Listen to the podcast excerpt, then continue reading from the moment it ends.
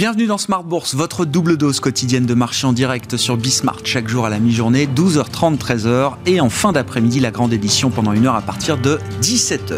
Au sommaire de cette édition de la mi-journée, un rebond qui euh, s'amplifie aujourd'hui de manière violente avec une hausse de plus de 2% pour les indices actions euh, européens à mi-séance. Euh, on notera que le stress Omicron, le nouveau variant Covid, reste pour l'instant mesuré, voire s'estompe un petit peu par rapport au au niveau de stress qu'on pouvait avoir il y a 10-15 euh, jours maintenant sur le sujet sanitaire et puis des statistiques chinoises publiées ce matin également qui montrent quand même une dynamique importante sur le front commercial avec un niveau d'exportation record pour le mois de novembre euh, depuis la Chine au lendemain d'un assouplissement des conditions de crédit bancaire euh, signalé par la Banque centrale chinoise. Tout ça soutient donc la, la tendance. Vous aurez le résumé complet dans un instant avec Alix Nguyen. Notez que deux secteurs sont en vedette dans ce rebond, ce rebond qui s'amplifie aujourd'hui, le secteur du luxe à Paris et le secteur de la technologie, hein, qui sont les deux secteurs qui euh, euh, ramènent le CAC 40 au niveau des 7000 points. Voilà pour l'ambiance de, marché. Et puis dans cette demi-heure, nous intéresserons alors euh, non pas aux perspectives de marché pour 2022, mais aux perspectives d'évolution structurelle que va rencontrer le monde de la gestion d'actifs dans son ensemble. Ces perspectives sont résumées derrière le terme la métamorphose selon le groupe Mercer qui viendra donc nous présenter ses perspectives 2022 sur le, plan de l'industrie de la gestion d'actifs et c'est le directeur des solutions d'investissement de Mercer en France qui sera avec nous en plateau pendant cette demi-heure.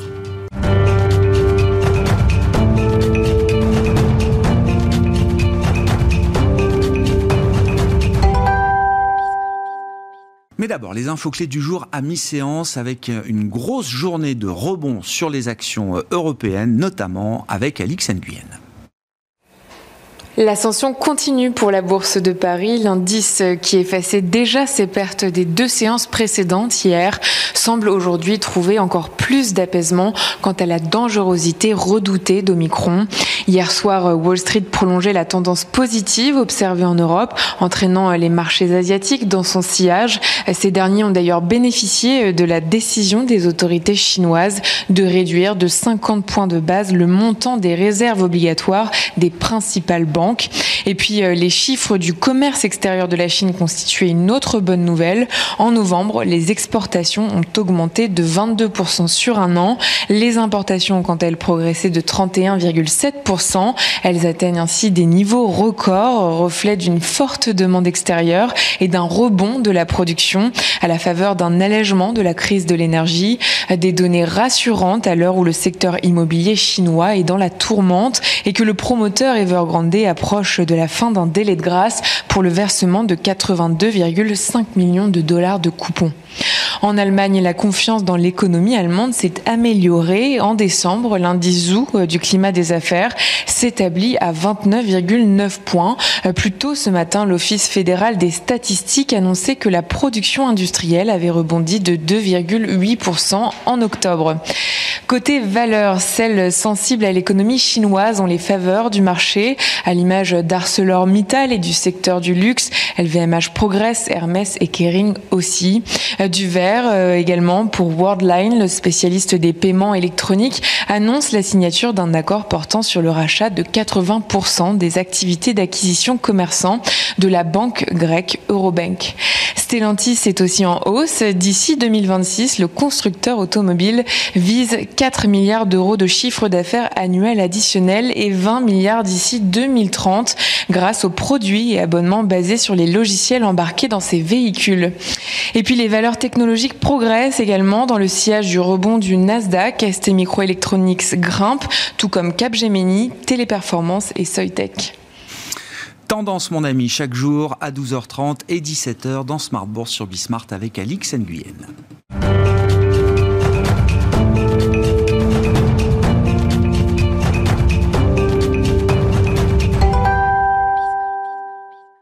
Analyse de la situation de marché, une situation un peu plus volatile quand même ces derniers jours et ces dernières semaines sur différentes classes d'actifs. Nous en parlons avec Bastien Dru qui est avec nous par téléphone, responsable de la euh, macro euh, thématique, de la macro stratégie thématique chez CPR Asset Management. Bonjour et bienvenue euh, Bastien. Bonjour. Merci d'être avec nous. Un mot peut-être du, du, niveau de stress sanitaire alors qu'on trouve dans le marché. Hein, on n'a pas encore tous nos doubles diplômes d'épidémiologiste virologue et donc on regarde quand même les indications de marché à ce sujet. Euh, le bruit Omicron, qu'est-ce qu'on peut en dire aujourd'hui, euh, euh, Bastien, à travers justement les indicateurs de marché qu'on peut suivre à ce sujet? Moins qu'on puisse dire, c'est que le, les, marchés financiers sont complètement euh, désorientés par Omicron. Euh, ils ne savent pas, les marchés ne savent pas s'il faut faire l'hypothèse d'un nouveau variant euh, très meurtrier ou s'il faut faire l'hypothèse d'un variant qui n'aurait que des conséquences économiques qui finalement seraient euh, assez limitées. Et les conséquences de ça, elle est assez logique. C'est une très forte volatilité avec des marchés qui réagissent de façon épidermique à toutes les bribes d'informations relatives à Omicron, parce qu'on sait pas encore, euh, comme vous venez de le dire, on n'est pas encore euh, épidémiologiste, on ne sait pas encore euh, décrypter euh, comment dire finalement l'évolution de, ce virus et de ce variant en particulier. Et donc ben, les, marchés essaient de décrypter hein, toutes les brides d'informations euh, qui arrivent et c'est pour ça qu'on a une volatilité qui est assez forte. C'est très clair sur, la, sur les actions, hein, la volatilité action a très fortement monté. On voit des hausses et des baisses qui sont très violentes, on va dire depuis le, le 26 novembre, parce que c'est vraiment la date clé, c'est le 26 novembre. C'est à partir de là que les marchés euh, financiers commencent à avoir peur de, de ce variant euh, Omicron. Et puis si on regarde la volatilité obligataire, on n'est pas forcément, on n'est pas très loin des plus hauts niveaux de la décennie. Hein. Euh, c'est aussi un marché où la volatilité est très forte. Hein. Le taux 10 ans américain, il avait perdu 9 points de base vendredi et on a regagné 8 hmm. hier. Et donc on a vraiment des montagnes russes euh, sur sur les marchés actions et obligataires. Et dans tout ça, les, les variables un peu clés qu'on peut suivre, il y a bah, la devise sud-africaine, le rand, étant donné que l'Afrique du mmh. Sud, c'est l'épicentre du variant euh, Omicron. Alors la, la, devise avait déjà avait fortement baissé le, le 26 novembre euh, parce que euh, donc comme je l'ai dit c'est le 26 novembre c'était vraiment le, le, début des inquiétudes sur ce, sur le variant. Et elle s'est euh, fortement appréciée hier ce qui tend à montrer que la séance d'hier par exemple était c'était une séance qui était teintée d'optimisme par rapport à l'évolution de l'épidémie. Mais plus généralement enfin l'autre grande variable qu'il faut suivre en ce moment enfin l'une des grandes variables qu'il faut suivre en ce moment c'est le, les prix du pétrole ah, qui sont généralement le, un peu le baromètre de l'économie mondiale et de l'activité euh, euh, mondiale. Euh, il avait été très fortement impacté aussi le, le, le, 26 novembre. On avait un baril qui était passé de 80, enfin, un baril de Brent qui était passé de 82 dollars à 69 dollars. Et ce qu'on voit, c'est que aujourd'hui, on a, on est repassé brièvement, mais on est quand même repassé au-dessus des 75 dollars. Et donc, on a quasiment effacé la moitié des pertes qu'il avait pu y avoir par rapport à, ce début d'inquiétude sur Omicron. Donc, l'optimisme revient un petit peu dans l'esprit des investisseurs et on le voit bien aussi hein, sur cette séance euh, d'aujourd'hui. Bon, si euh, l'optimisme revient, si le stress sanitaire euh, s'évanouit un petit peu par rapport à il y a 15 jours, Bastien, on va donc se focaliser à nouveau sur les sujets lourds, l'inflation et les décisions de politique monétaire attendues la semaine prochaine avec les, réunions des grandes banques centrales. Hein, je rappelle, 14 et 15 décembre, réunion de la Fed, 16 décembre, réunion de la Banque Centrale Européenne et de la Banque d'Angleterre, notamment Bastien. Bon, on sent quand même que l'idée générale à travers 2022 est qu'on aura une réduction progressive, graduelle des soutiens euh, monétaires. Je mets un peu tout le monde dans la même euh, dans la même histoire, mais euh, notamment de, la Réserve fédérale américaine. Ça semble être le sens du voyage dans lequel on est embarqué aujourd'hui pour de multiples raisons, à commencer par le sujet de l'inflation et de la prise en compte du risque inflationniste. Si on reste avec une perspective de marché, Bastien, quels sont les risques de marché qui peuvent être associé justement à ce euh, pivot euh, des banques centrales, à commencer par celui de la Fed?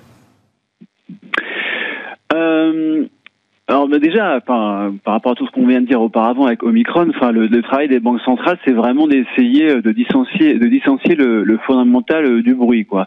Et c'est pas toujours facile parce qu'on a des marchés qui essayent parfois de presser euh, les banques centrales à prendre des mesures d'urgence. Et justement, les banques centrales elles doivent essayer de prendre, de faire un pas de recul, de temporiser, d'essayer d'analyser la situation. Et donc là-dessus, l'intervention de, de Jérôme Powell la semaine dernière, le président de la Fed, a été vraiment remarquable parce que il commençait à y avoir une forme de pression sur lui, sur le fait qu'il fallait peut-être ralentir le, le, retrait, mais au contraire, ce qu'a rappelé Powell, c'était que il a rappelé le fondamental, la situation fondamentale, la croissance robuste, des conditions qui s'améliorent sur le marché du travail et surtout l'inflation élevée. Et donc aujourd'hui, au final, on va avoir la semaine prochaine une fête qui va annoncer une accélération du tapering, euh, donc la semaine prochaine. Alors ce que price les marchés pour la fête, c'est trois hausses de taux directeur en, 2022, c'est euh, quasiment trois hausses de taux directeur en, 2023, quasiment rien euh, après. Et là, je dirais que ce sur quoi il faut être très euh, prudent en ce qui concerne la Fed, c'est qu'on ne sait pas encore bien ce que la Fed veut faire après le tapering en ce qui concerne la politique de bilan. Parce que le tapering, ça veut dire que la, la, Fed ralentit ses achats d'actifs. Euh, dans le passé, enfin sur la dernière décennie, ce qu'on avait vu, c'est que quand la Fed arrêtait son, son, son, tapering, elle a gardé un bilan qui était euh, stable. Et euh, maintenant, euh, c'est pas du tout aussi évident que ça de voir une Fed qui garde un bilan stable. Et il y a même quelques-uns des, des, des, des membres du FOMC qui parlaient de procéder à une réduction du bilan et auquel cas ça c'est pas du tout pressé par le marché et ça pourrait venir impacter les maturités longues. Donc ça c'est pour la Fed.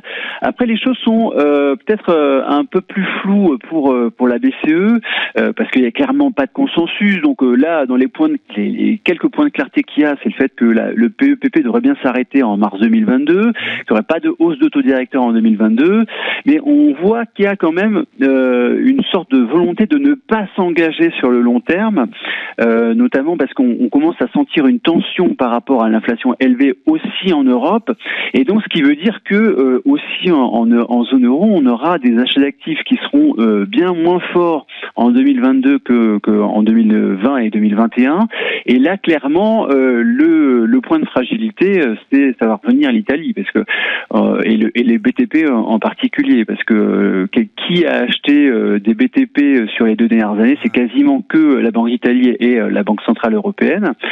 Si on, on retire finalement, c'est, enfin, si on, on a moins d'achats d'actifs de la part de la BCE, et clairement, on aura un point de fragilité euh, sur, l'Italie, euh, d'autant plus que la situation politique pourrait se redétériorer sur l'année 2022 en fonction de si Mario Draghi décide de, de briguer la présidence ou pas. donc là, c'est clairement l'un des points de fragilité à suivre sur, sur l'Europe. Et puis, non mais Bastien, c'est intéressant. Il y a, il y a un, un, vrai risque pour l'Italie, et c'est vrai que l'arrivée de Mario Draghi comme président du Conseil italien a été une très bonne nouvelle et même je crois que les agences de notation, l'une d'entre elles, je crois, je ne sais plus laquelle, a, a, remonté Fitch, c'est ça, euh, a remonté euh, la, perspective de la dette italienne, ce qui n'était plus arrivé depuis euh, depuis des années avec l'effet l'effet Draghi. Vous dites l'Italie risque, il y a un risque que l'Italie perde l'an prochain à la fois Mario Draghi comme président du Conseil et une partie du soutien de la Banque centrale européenne.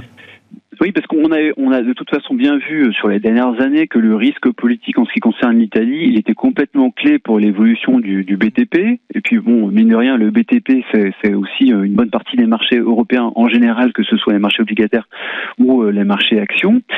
Euh, donc ça, c'est pour le risque politique. Et puis en ce qui concerne euh, le, le, soutien de politique monétaire, c'est quand même très net que euh, sur les dernières semaines, on a eu un écartement du spread italien par rapport à l'Allemagne.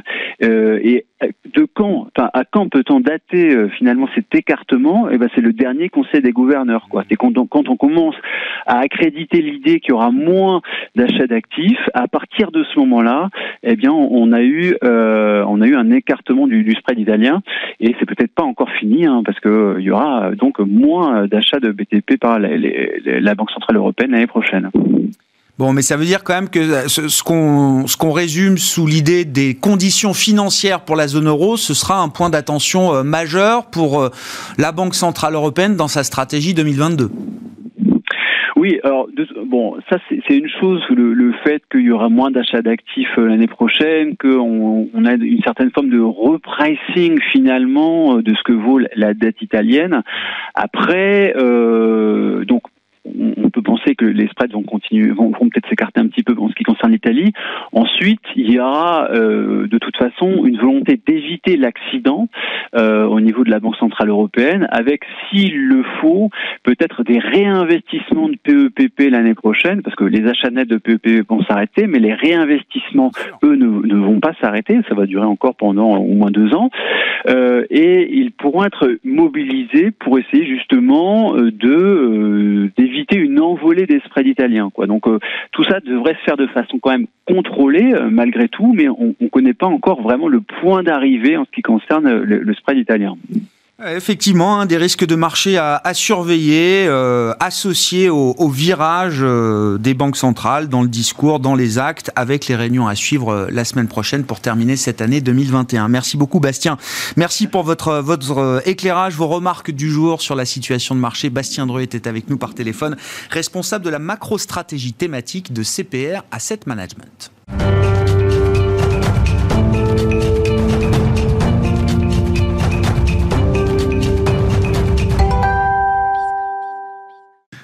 Parlons à présent de l'année 2022 avec des perspectives qui euh, concernent euh, un peu plus que les marchés. Hein. Ce ne sont pas des prévisions de marché euh, au sens strict du terme, mais des prévisions pour les évolutions futures de l'industrie de la gestion d'actifs. Et ce sont les équipes de Mercer qui ont mené ce, ce travail annuel de prospective. Boutros Thierry est avec nous en plateau, le directeur des solutions d'investissement France de Mercer. Bonjour et bienvenue Boutros. Bonjour. Merci beaucoup d'être là. Vous allez nous parler de la métamorphose. Donc, c'est ainsi que vous euh, ce qui attend euh, l'industrie de la gestion d'actifs en 2022 et dans les prochaines années. Mais un mot peut-être pour euh, positionner Mercer dans l'industrie justement de la, de la gestion d'actifs. C'est un très grand groupe diversifié de conseils, d'expertise, de solutions.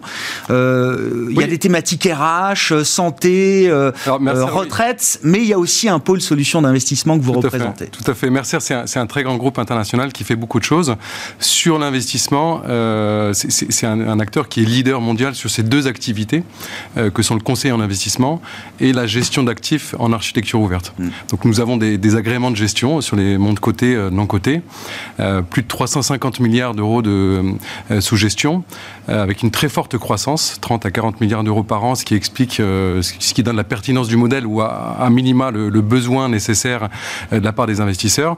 Et ces investisseurs, on les accompagne en architecture ouverte, en sélectionnant les meilleurs gérants d'actifs sur chacun des segments, que ce soit dans le monde et aussi en France euh, sur différents types de clients euh, institutionnels ou plutôt euh, retail, avec notamment de l'épargne retraite, qui a bien besoin aussi d'architecture ouverte euh, aussi en France. Voilà. C'est ça, mais architecture, ça veut dire vous vous travaillez potentiellement avec tout le monde, ou en tout cas vous, sur la base de, Oui, de, de ce qui oui. existe, vous sélectionnez les meilleures stratégies et les meilleures équipes de gestion, c'est ça, pour Exactement. construire des solutions pour le compte de vos clients. Pour construire les solutions, exactement une couverture qui est très, très importante, aussi bien au niveau régional qu'au niveau des classes d'actifs. On, est théoriquement capable d'accéder à tous les segments du marché, euh, cotés et non cotés, euh, de manière indépendante. C'est peut-être ce, mot que je retiens, l'indépendance, dans le sens où on, peut travailler avec tous les types de gérants, si tant est qu'ils apportent de la valeur euh, à leurs clients, à nos clients.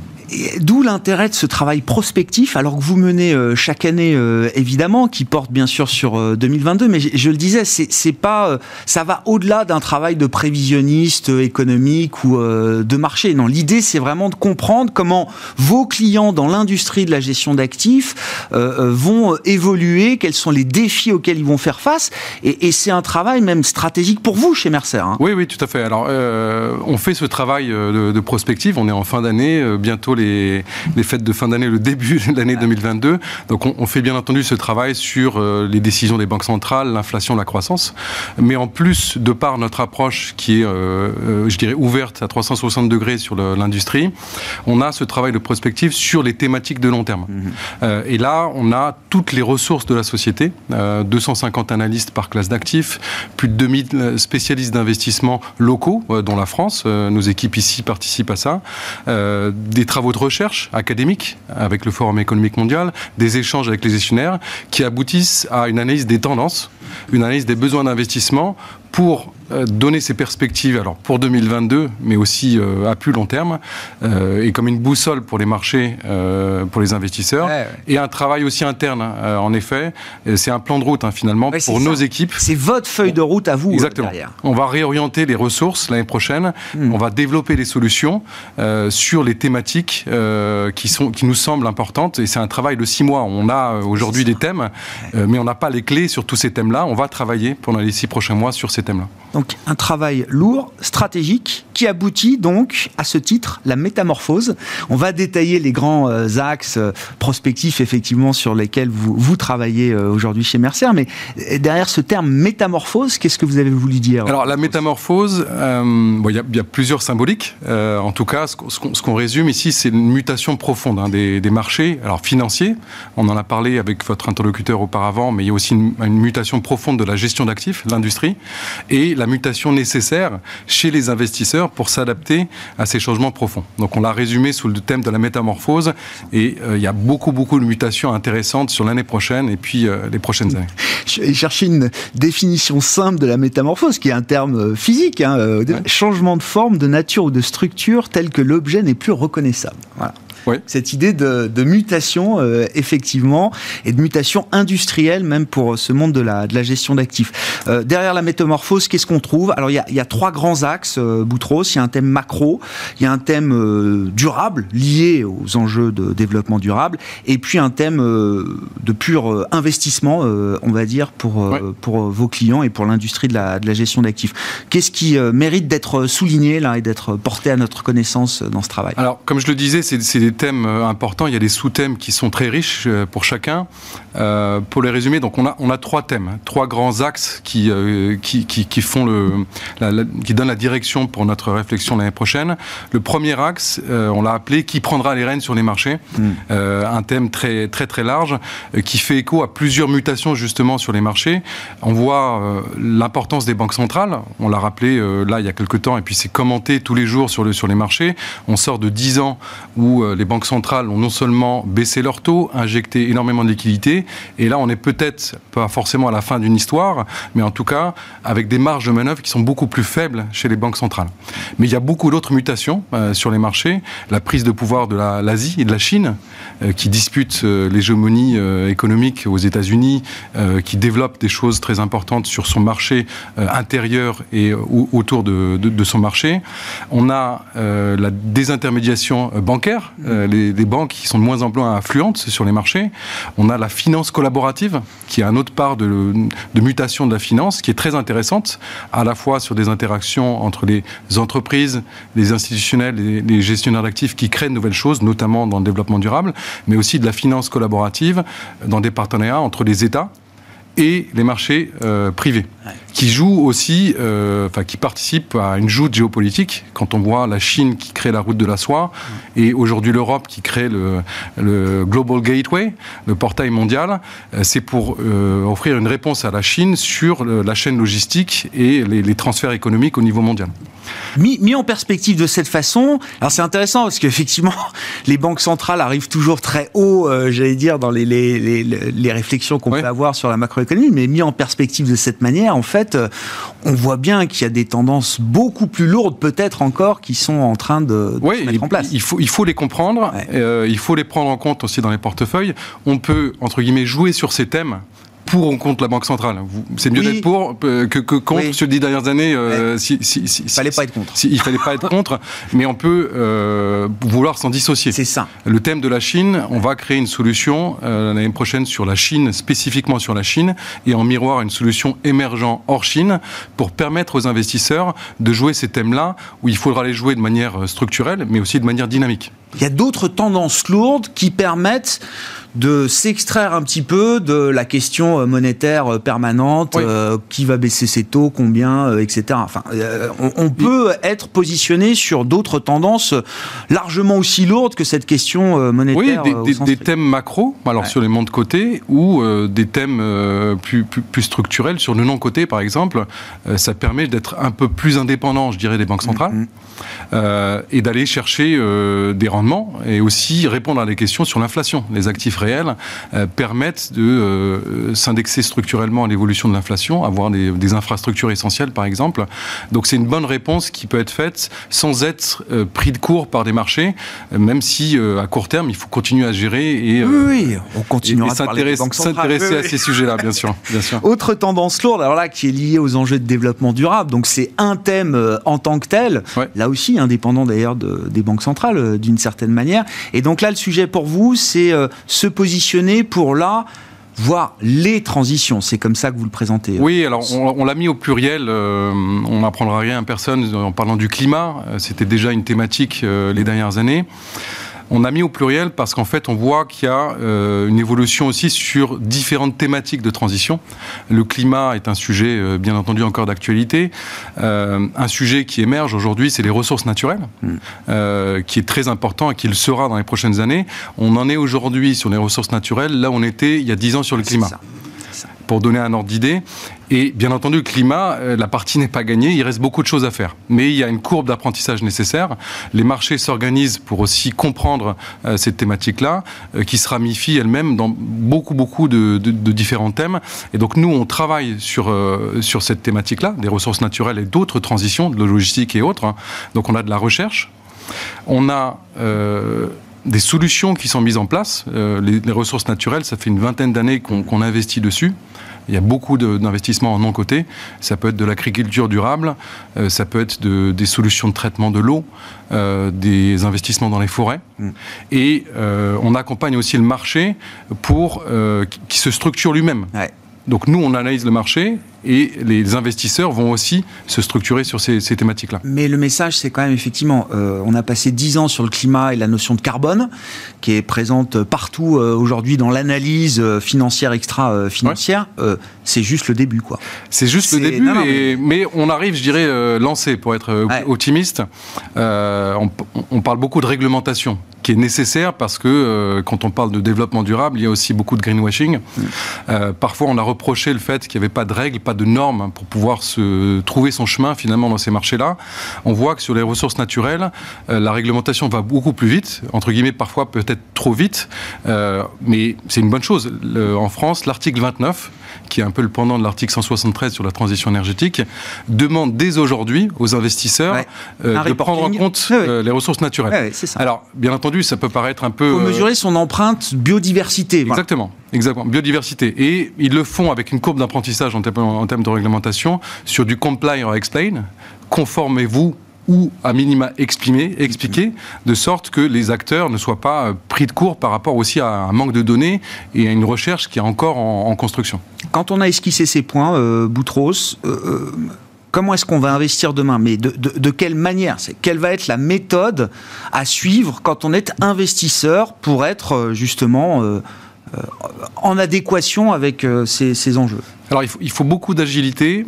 Euh, beaucoup de recherche, parce qu'on parle de thématiques, bien entendu, tout le monde parle de climat, de ressources naturelles et d'autres thématiques, mais il faut les comprendre dans le détail. il faut des solutions par rapport à ça. La gestion passive permet de décarboner un portefeuille, on exclut des, secteurs et on est sur une empreinte carbone plus faible, mais on peut aussi trouver des solutions dans la gestion active, voire dans nos côtés, qui permettent de baisser euh, l'utilisation d'énergie ou de trouver d'autres modes de fonctionnement. Mm, mm. Euh, donc comment on fait quand on est investisseur? Il faut comprendre les thématiques, mais vraiment dans le détail, de manière très spécialisée, et ensuite les intégrer dans un portefeuille pour voir qu'est-ce qu'elles apportent sur des critères financiers, mais aussi extra-financiers. Et cette notion d'expertise, Boutros, elle va, alors révolutionner, c'est peut-être un grand mot, mais elle va bouleverser quand même le monde de la gestion d'actifs. Elle a déjà commencé à le faire. C'est déjà en cours. Et c'est une tendance lourde, ça, que vous avez C'est une tendance lourde, euh, oui, tout à fait, et qui, qui va se poursuivre. L'industrie de la gestion d'actifs l'a bien compris et se réorganise sur tous les pans d'activité, que ce soit la gestion passive, active, mmh. la gestion de nos côtés. Et c'est pour ça que le troisième thème de, de 2022, mais euh, aussi pour les prochaines années, de diversification, c'est pas un thème nouveau, la diversification, mais il faudra réussir à accompagner ça par rapport à des spécialistes euh, qui, qui, qui, sont de plus en plus nécessaires sur la, sur la gestion. Merci beaucoup Boutros d'être venu évoquer avec nous donc ce travail prospectif sur 2022 et au-delà, la métamorphose selon Mercer. Boutros Thierry qui était avec nous en plateau, directeur des solutions d'investissement France de Mercer. Merci beaucoup.